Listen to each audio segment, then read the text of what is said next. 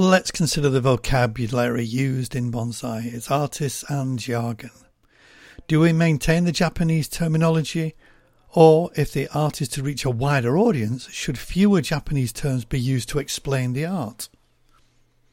I already discussed whether bonsai is an art form in a previous podcast, so this begs the question, is a bonsai professional a bonsai artist? Is attaching the moniker artist, we define the individual as a creative person, yet not all who work with bonsai are artists.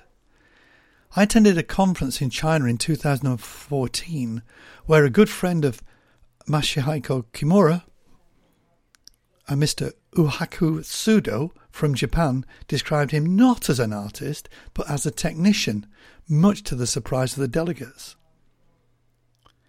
If I'm introduced as, this is my friend, he's a bonsai artist, I do not object. I feel somewhat flattered and simply say that I work with bonsai. The average person in the street already has an impression of what a bonsai is. By using artist, it's easier to comprehend what you do and references the creative characteristics of bonsai.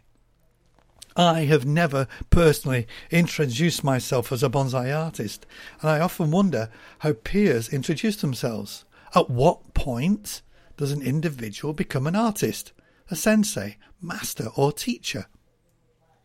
Well, a simple look at the internet shows quite clearly there is an army of so-called professionals and teachers out there, those whose ability to switch on a camera and make a YouTube recording of themselves butchering a tree far surpasses their actual bonsai knowledge, their skill and their teaching prowess. So how do you recognise a good sensei, master or teacher? I simply have an answer to that question, that is, just look at their work. Not what they say on social media, not the fact that they have books published or that they speak at club meetings. Their work should speak for themselves. If you like what you see, well, beat a path to their door. I quite like the term stylist.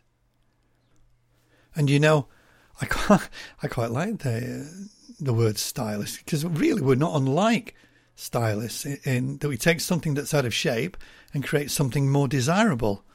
Well, am I a skilled gardener? This description underlines the horticultural but not the creative. Am I a technician? This portrayal highlights the mechanical. So I guess artist really is the only description that encompasses all that I do. I tell you what, I've been called much worse. The language that is used in bonsai is almost 100% Japanese in origin, and the use of Japanese terms to describe all aspects of bonsai is well established in the Western world, and many of the terms do not have an equivalent name. Well, for example, Nabari. The closest English phrase is root buttress, which doesn't quite portray the same, whereas Hankengai accurately translates to semi-cascade. There are many reasons for using Japanese terms, but the primary one is precision. Words that are used most commonly within the bonsai community are defined accurately by practitioners of bonsai to mean something precise.